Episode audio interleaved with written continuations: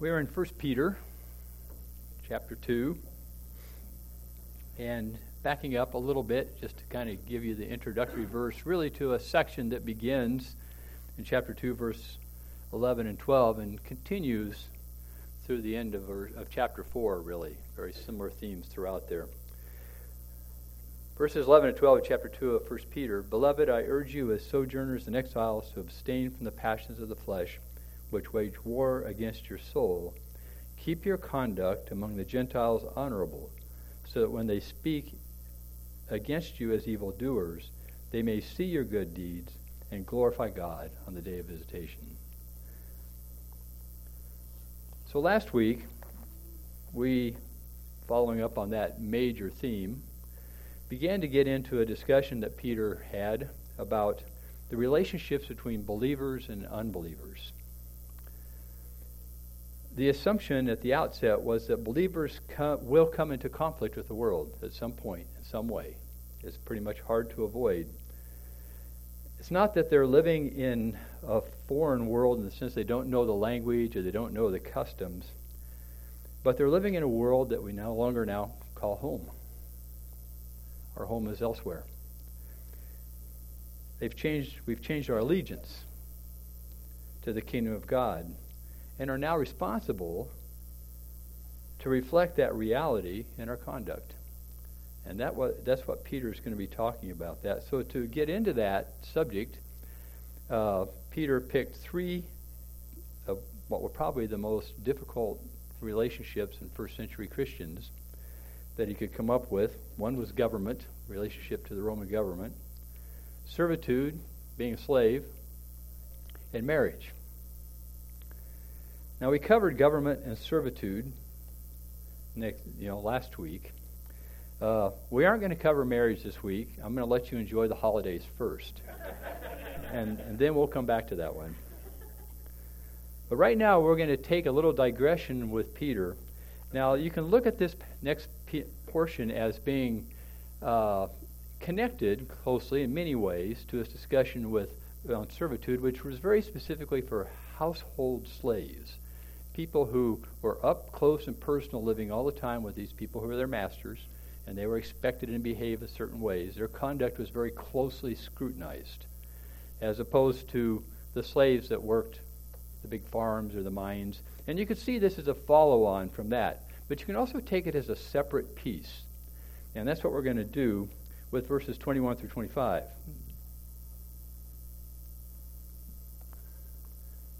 For this you have been called, because Christ also suffered for you, leaving you an example, so that you might follow in his steps. He committed no sin, neither was deceit found in his mouth. When he was reviled, he did not revile in return. When he suffered, he did not threaten, but continued entrusting himself to him who judges justly. He himself bore our sins in his body on the tree, that we might die to sin and live to righteousness. By his wounds you have been healed, for you were straying like sheep, but have now returned to the shepherd and overseers, overseer of your souls. In the Gospels of Matthew, Mark, and Luke, they all record an incident where Jesus said to his disciples, Who do people say I am? And after they got some feedback there, then he asked, Well, who do you say I am? And Peter responded, being the first out of the gate, as he usually was, uh, You are the Christ. In Matthew's account, Jesus commended Peter, Blessed are you, Simon Barjona, for flesh and blood has not revealed this to you, but my Father in heaven. And Jesus went on to begin talking about and predicting his suffering, his death, and his resurrection. And so Peter, being Peter, took Jesus aside and rebuked him for this. And uh, both Matthew and Mark add what Jesus' response was to that rebuke, which was, which was, Get behind me, Satan. So Peter went from the top to the bottom all here within one, one story.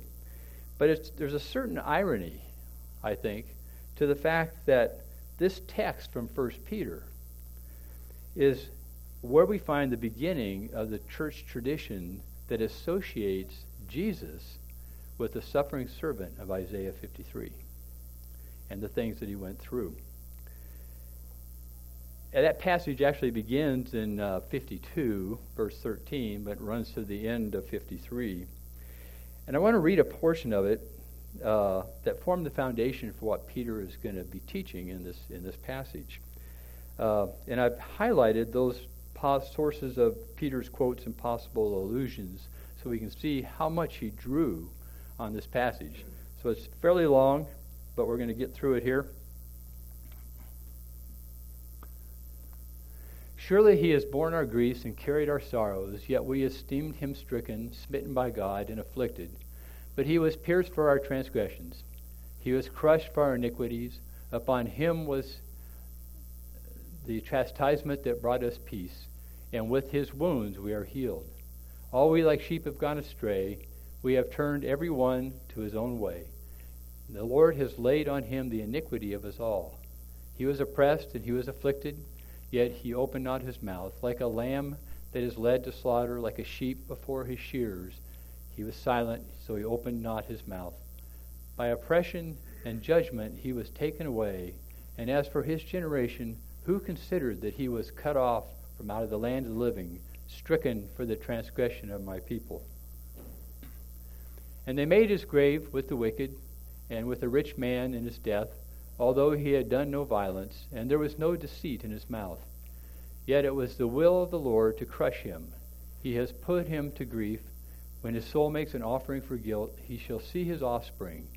He shall prolong his days. He will, of, he, the will of the Lord shall prosper in his hand. Out of the anguish of his soul he shall see and be satisfied. By his knowledge shall the, shall the righteous one, my servant, make many to be accounted righteous and, and he shall be their, bear their iniquities. Therefore I will divide him a portion with the many, and he shall divide the spoil with the strong, because he poured out his soul uh, unto death, and was numbered with the transgressors. Yet he bore the sin of many, and makes intercession for the transgressors. Okay, so now we're all going to sing the second portion of Handel's Messiah, which includes verses from this from this passage. With that background, let's look more specifically at what Peter has to say. I think you can see that over the top of me. when We just read a little bit ago. For to this you have been called, because Christ also suffered for you, leaving you an example so that you might follow in his steps. First, to what have we been called? Well, we saw that really early on in Peter in chapter 1, uh, where Peter talks about, But he who called you is holy, and you are to be holy in your conduct.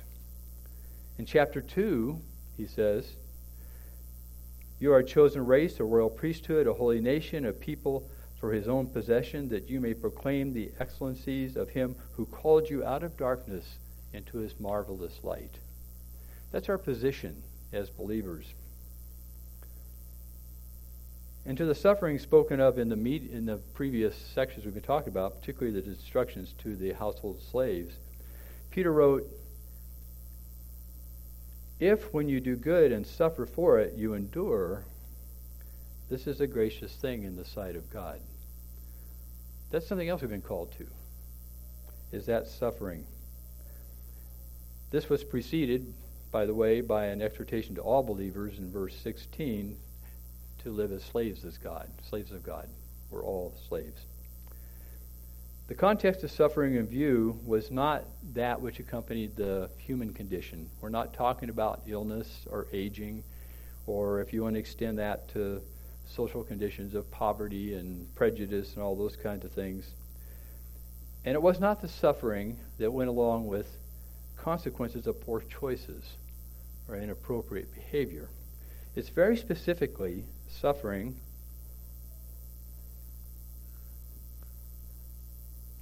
unjustly because of conduct that's faithful to Christian values and our allegiance to the Lord Jesus Christ. That's the suffering Peter's talking about here. It's awful easy for us, it's in our human nature to try to make excuses, to be the victim sometimes, to try to make all kinds of suffering fit this passage, but it doesn't. It only fits if it fits this qualification. And that conduct, we've learned already, involved good doing, being good doers. Uh, emphasized several times in verses 13 through 20. Peter further declared that uh, the reason for this unique calling was beca- because Christ suffered for us. And the word translated suffered was as important enough to Peter that he uses it a dozen times in the course of his letter. Uh, four times it talks about Jesus. Eight times it talks about us. It talks about believers. Now, this is interesting because this made Peter the source, really, a primary New, primary New Testament source for a theology of suffering. Now, you have that in the Old Testament. You can find it in lots of places. Try just read Job.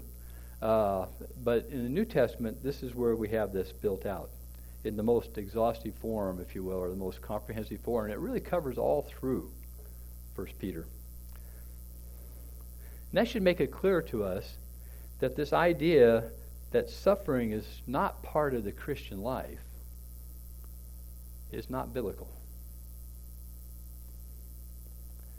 The confirmation of that truth is found in the rest of the verse where Jesus was said to be an example for us as Christians. There's a rarely used word there, translated example, uh, by most English Bibles. Um, it referred to tracing the pattern of letters like you were a child learning how to write. You trace the letters in this pattern. Or you're doing alpha and beta or gamma or whatever, but you're doing in there. And so that's that's this what it's talking about, is this pattern. It's the only place we see it in the New Testament. We not, don't see it much outside of that. Um, now, the idea of example or the word example, and you could use pattern or model, maybe substituted in there, captures most of the idea, but it falls short in one sense and that is that the Greek term that's used here connotes the idea that Jesus was the only example. Not just one, the only example that Christians are to follow. His example was and is left for a specific purpose in order that all believers might follow in his steps. Uh, literally, an idiom literally, uh, to walk in the tracks or to follow in the tracks. Additionally, that builds in the idea not so much as stepping exactly in the same tracks, but conveys the force of following along the same line, going in, in the same direction. No Christian can perfectly walk in our Savior's tracks. So it's really not a picture of like walking through a minefield and following somebody's tracks that made it safely. The better picture is of an adult being followed by a child in some relatively deep snow. That child is never going to be able to walk in exactly the same tracks as that adult. But they're going to go in the same line in the same direction. Hebrews, I think, has a similar picture of what's involved here just to bring in some other scripture that's important.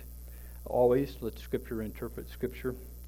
In Hebrews chapter 12, we read, Therefore, since also we also have such a large cloud of witnesses surrounding us, let us lay aside every hindrance and the sin that so easily ensnares us.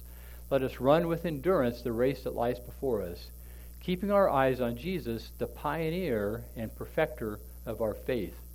For the joy that was laid before him, he endured the cross, despising the shame, and sat down at the right hand of the throne of God.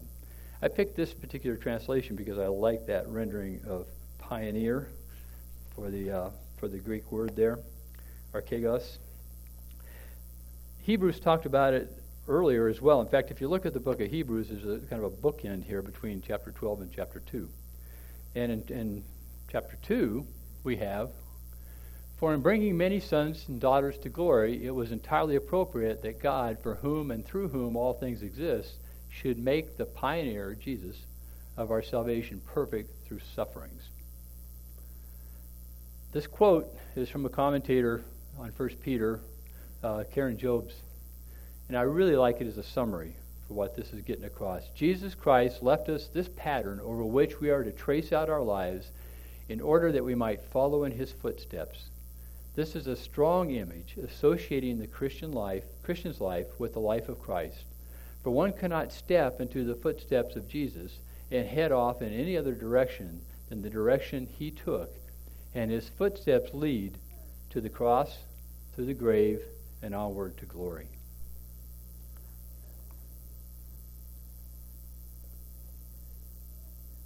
Isaiah 53 became the source from which Peter made some important contributions to another area of uh, New Testament theology, and that was Christology. That's the study of the person and the work of Jesus Christ. And you shouldn't be surprised I'm going to give you a theology lesson. That's, you know, that's kind of one of my things. So, anyway, we see this coming up really in the next uh, four verses, the next three verses in this passage. Let's read them first again. He committed no sin, neither was deceit found in his mouth.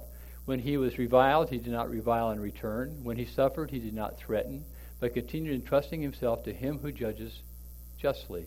He himself bore our sins in his body on the tree, that we might die to sin and live to righteousness. By his wounds you have been healed.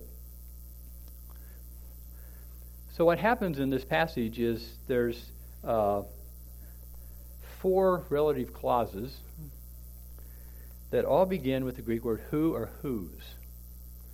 And so I'm going to do a little sentence diagramming for you here, kind of. There's your four who's, or one who, three who's and one who's. And each one of them does, uh, uh, you know, has another piece to it. And that's how we're going to, that's, we're going to go through this and look at this in a little more detail. I'm just going to leave that up. Uh, I know you can't see real well behind me, but but we're going to go through each one of these to try to give us a better sense of what's being communicated here, and then we'll get to the final verse in this passage and this application. So, who committed no sin? The first clause is quoted by from Isaiah 53 9.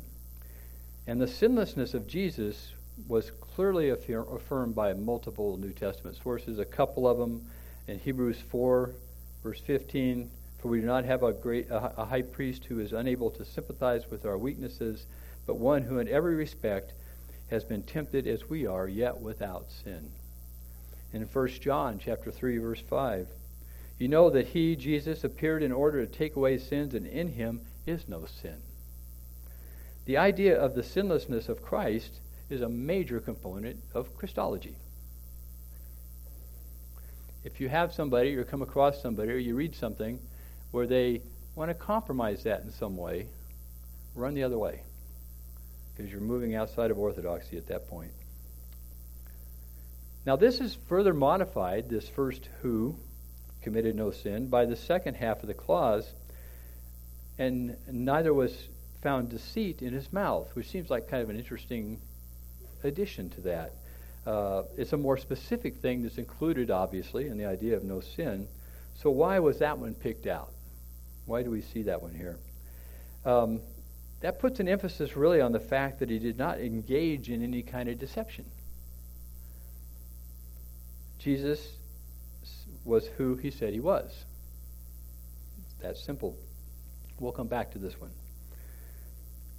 The next clause, who being reviled or insulted or slandered or scoffed at, there's any number of ways you could render this one, uh, though he was continuously reviled, he did not revile in return, and he did not threaten. And all during that, the context is suffering. While Isaiah said much more about the suffering servant in chapter 53, Peter chose to emphasize these verbal elements. And it kind of makes me wonder if he saw a tendency in believers to uh, stretch the truth a little, maybe, or uh, put things, you know, put their opponents in a bad light, uh, speaking abusively of others, making threats. Like James wrote, we saw last week, the tongue is a restless evil and full of deadly poison. The final part of this, though, rather than reviling, rather than threatening in return, it says that he was entrusting himself to the one judging righteously. I like that better, know, justly. The clause ended with what Jesus did while suffering. In his humanity, Jesus continuously lived in trusting submission to the Father, even in the midst of suffering. The next clause, Peter brought together quotes from Isaiah 53, verses 4 and 12, in regard to the suffering servant learning suffering and our sin, and for suffering for our sins, bearing and suffering for our sins. I'm sorry. Uh, the figurative use of tree here for the cross. Uh, Peter accounts for three or five of those in the New Testament. One of them's here, and the other two are in his sermons in Acts. In the context of Christology, Peter made it clear that Jesus was physically on the cross, and that's in contrast to one of the very early heresies. You don't hear much about this anymore, but it's interesting. It was the first heresy called Docetism, which claimed that Jesus couldn't be God and have suffered. And so that was rejected in early Christianity. This bearing of sins and his body on the tree was in order that having died to sins, we might live to righteousness.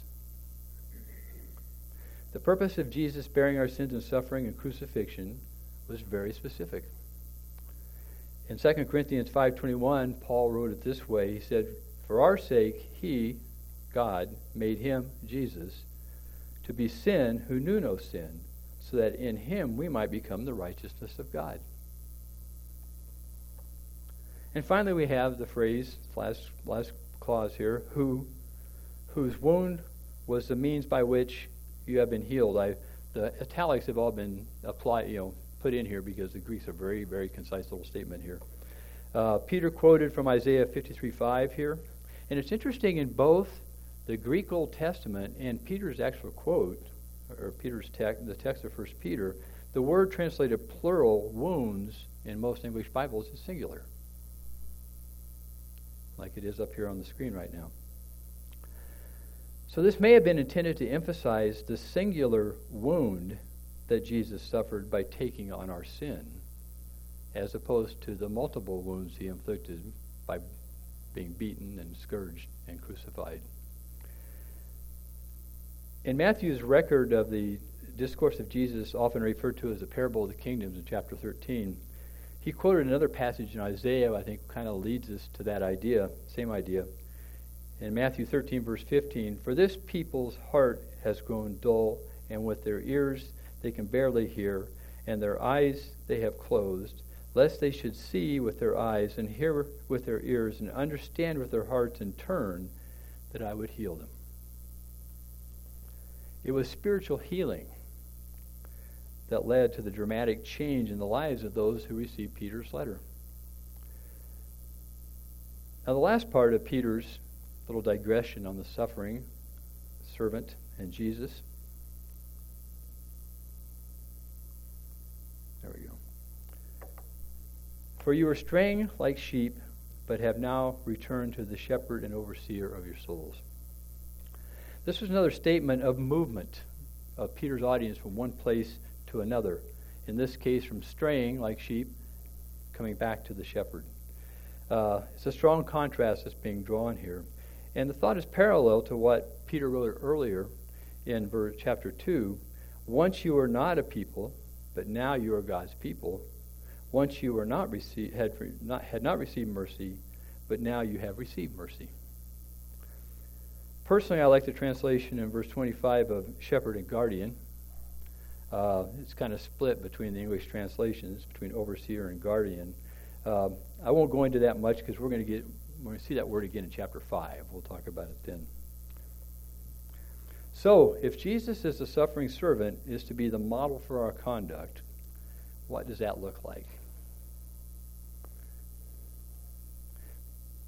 Or to pick up where we left off last week, what does the passage add to Peter's instruction about how we live as sojourners and exiles in the world. Well, just kind of a quick review, what we talked about last week. We have to start out with, as Peter did in chapter 1, our hope has to be firmly fixed on the grace that will be brought to us at the revelation of Jesus Christ. That's where we're headed.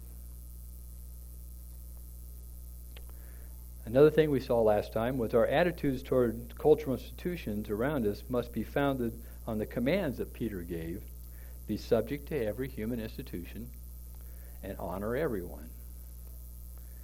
Now, we looked at a lot of cross references on those as well uh, last week, in uh, particularly Paul's writings in Romans and, and Titus and 1 Timothy.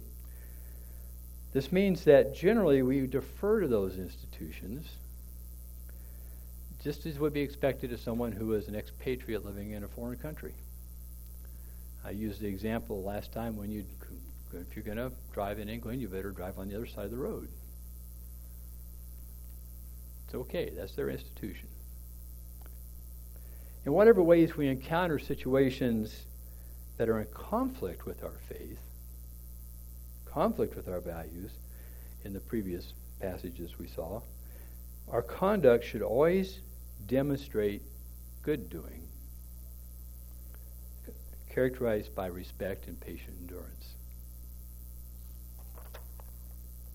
Now, we can add some more to this list.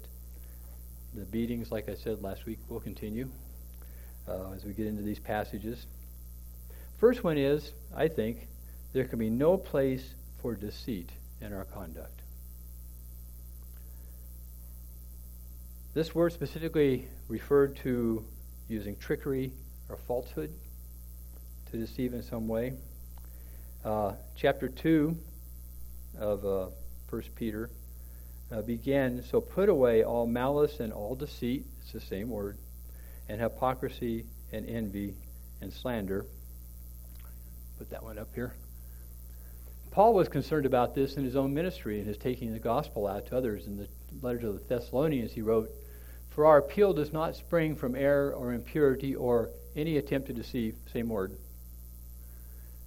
But just as we have been approved by God to be entrusted with the gospel, so we speak, not to please man, but to please God who tests our hearts. We may be able to pull things over on people, but you can never pull anything over on God. Peter will use the same word again in chapter 3 when he quotes from uh, Psalm 34 Whoever desires to love life and see good days, let him keep his tongue from evil and his lips from speaking deceit. The emphasis, interestingly again, was on verbal conduct. If our communication includes or endorses even the smallest intentional fallacy or spin or however you want to put that, then we've strayed from the path established by Jesus. This is an area in which Christians, I think, should be better at practicing. Uh, it helps to build some basic understanding of what constitutes a valid argument, but mostly it means knowing what the Scripture teaches. When we give into the communication practices that stretch the truth or dilute the truth, then we've opted to borrow a phrase from Alexander Solzhenitsyn to live by lies. Now, it's not hard to find examples of that. Hopefully, not in the church, but I'm not ruling that out. We continue with the idea of verbal conduct. I think the next thing that we can draw from this passage is had to do with he was reviled and did not revile in return. When he suffered, he did not threaten. The word revile includes, as I mentioned, slandered and insult and abuse and scoffing at. Basically, all the most prevalent elements of our contemporary social discourse. It's not possible to obey the command to honor everyone without keeping our conversation gentle and respectful. We also, I think, learn something important from the idea of, of entrusting God. This shifts from uh, entrusting ourselves to God. This shifts from a verbal conduct to a more general conduct. But living as a disciple of Jesus requires that we apply clear scriptural principles to tough situations. I would argue that we saw some of those in Peter's instructions on how Christians are to relate to government and how household slaves are to relate to their masters last week.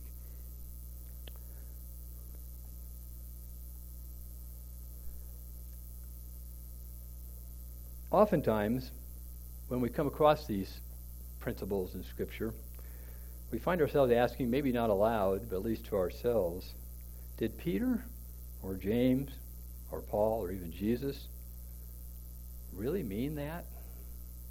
Is that what he really meant to say? I think that we find ourselves too often running into the practice of, but what if? But what if? You know, insert in the blank your rationalization or your extenuating circumstances or your excuses or your prevarication or your sophistry or whatever else you want to put in there in order to get around what the scripture plainly says. I appreciated some feedback from last week when we were talking about our relationship with government that I got from a couple of you in in in, in love and friendly. It was all that good stuff. wasn't wasn't it wasn't an argument, uh, and I and I can associate with it. But when the Scripture tells us to submit to government authorities without qualification, why are we coming up with all kinds of qualifications? The opposite of this obedience on principle is, after all, entrusting ourselves to our sovereign and loving God.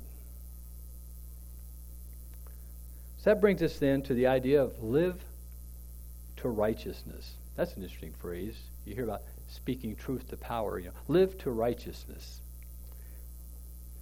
Peter wrote that Jesus bore our sins in his body on the tree in order that we might die to sin and live to righteousness. There's a little bit of a challenge in this one. Uh, I think because righteousness, like holiness that we saw in chapter 1, is a concept that's not very well understood in our culture. Now, we know from both the Old Testament and the New Testament that righteousness is not native to, to simple humanity. Uh, Paul quotes from the Psalms in chapter 3 of Romans None is righteous, no, not one. No one understands, no one seeks for good. All have turned aside. Together they have become worthless. No one does good, not even one. Thankfully, in the same chapter, he goes on and says, But now the righteousness of God has been manifested through faith in Jesus Christ for all who believe, for there is no distinction. For all who have sinned and fall short of the glory of God, that same group can be justified by his grace as a gift through redemption that is in Christ Jesus. So, how do we, who have been born anew, live to righteousness? I'm going to have to keep you on the edge of your seats for a minute. I might take a drink. I promise this is only tea, nothing stronger. a big part of this, I think, comes from we have a little bit of a problem between coming from the New, New Testament in the Greek language to, to English. Um, and you actually had this problem in the early, in, you know, early on in the church, as well as really a big problem later in the, uh, in the, in the 11th century when the East and West churches divided. But what, it comes from the idea that, that we have the word righteous and the word just, and those don't look anything alike. But if you were to translate those into Greek, they look alike. It's the same word. And so uh, I think that's part of our challenge, is trying to get our handle on what that really means. We tend to think too much forensically or in a justice system sense about righteousness. That's not really what it's about. A big part of that work, I think, of, of living to righteousness comes from the indwelling Holy Spirit, thankfully uh, remaking us from the inside out, both individually and corporately, leading into truth, convicting of sin, giving spiritual gifts for the benefit of others, producing the fruit of the Spirit in our character formation. But understanding how this happens goes back to our discussion last week on the guidance that comes from continuous growth in the Word of God. We need to be there. As just one example of this, consider, I think, the book of Proverbs. Maybe you wouldn't expect that one coming. But it may seem like a strange choice. But the word righteous is a big part of Proverbs. Uh, our word righteous comes from an old English compound word meaning right, wisdom. Right and wise. Living to righteousness means combining values with wisdom and application. The Old Testament literature, which includes Proverbs, uh, Job, Ecclesiastes, that's wisdom literature, uh, and some of the Psalms, is rich in this righteous righteousness content. Um, I got a quote from Bruce Waltke, who's an Old Testament scholar on on Proverbs itself, because I'm kind of putting a challenge out here that sometime, because it's fun to do, take a month and read a proverb every day. You want a 31 day month to kill them all, but uh, unless you want to skip that last one, that's up to you. But the uh, you'll find lots and lots of values being applied with wisdom. And that's really what this righteousness is all about. Bruce Waltke wrote this about Proverbs. He says, The righteous are willing to disadvantage themselves to the advantage of the community. The wicked are willing to disadvantage the community to the advantage of themselves. Righteousness is a pattern of life, not merely specific acts. What is at stake is personhood, not merely performance, disposition rather than mere deeds, character behind and beyond conduct. It's a pretty rich definition of what you're looking for. That's what I'm challenging you to dig for in Proverbs. Of course, wisdom is not an end in itself, uh, detached from everyday life in some way. This is because wisdom began with the fear of God. You start wisdom with a relationship with God. And that relationship compels us then to bring the flourishing of God's peace or God's shalom into the world around us. So the last of Peter's guidance from that I want to look at here comes from the last part of this passage we looked at in 1 Peter. Stay close to our shepherd and guardian. This involves more than just individual spiritual disciplines. Those are important. But as we saw last week also, a major guidance for us as sojourners and exiles comes from our participation with a community of believers. Any community of believers is a tangible presence in the world of the body of Christ. And we're supposed to be part of that because we need each other to work on these things. It's really, really easy to be wise and virtuous in regard to other people, particularly if you never get out of your room. That's easy. It's when you get out there and face those people. That's when it gets challenging. We need to hold fast to what Jesus taught. And I want to kind of leave a thought here from the Gospel of John. Jesus said, I am the good shepherd. I know my own, and my own know me. Just as the Father knows me, and I know the Father, and I lay down my life for the sheep. My sheep hear my voice, and I know them, and they follow me, and I give them eternal life. They will never perish, and no one will snatch them from my, out of my hand. My Father who has given them to me is greater than all, and no one is able to snatch them out of the Father's hand.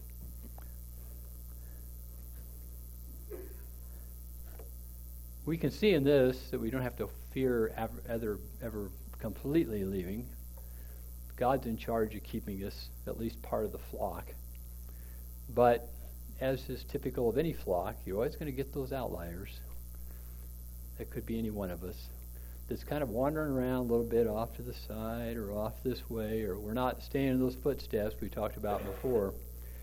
And uh, I think this is a good reminder that, that, that you avoid that problem by staying up close with the shepherd. Shepherds led their sheep, they didn't drive them in the first century. And we need to be following that shepherd. We want to stay close by as a result of that. So I want to finish with one more look at the passage we started with, only with a different translation.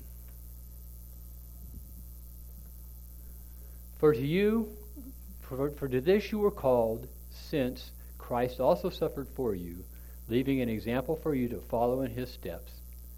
He committed no sin, nor was deceit found in his mouth. When he was maligned, he did not answer back. When he suffered, he threatened no retaliation, but committed himself to God who judges righteously. He himself bore our sins in his body on the tree, that we may cease from sinning and live for righteousness.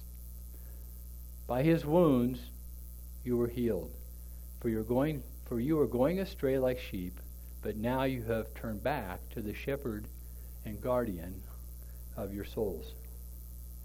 So let's pray. Father, we thank you that you have provided in Jesus this example and path for us to follow. We admit as we look at this that it's hard. This is not an easy path, but you never said it would be. But you've given us all the resources we need in your word, in your people, in the indwelling Holy Spirit. And I just pray that as we meet the challenge of living as foreigners in the world that we grew up in, that you will guide us in the best way to, to represent you as those who have been set to righteousness and chosen and set apart for you. In Jesus' name.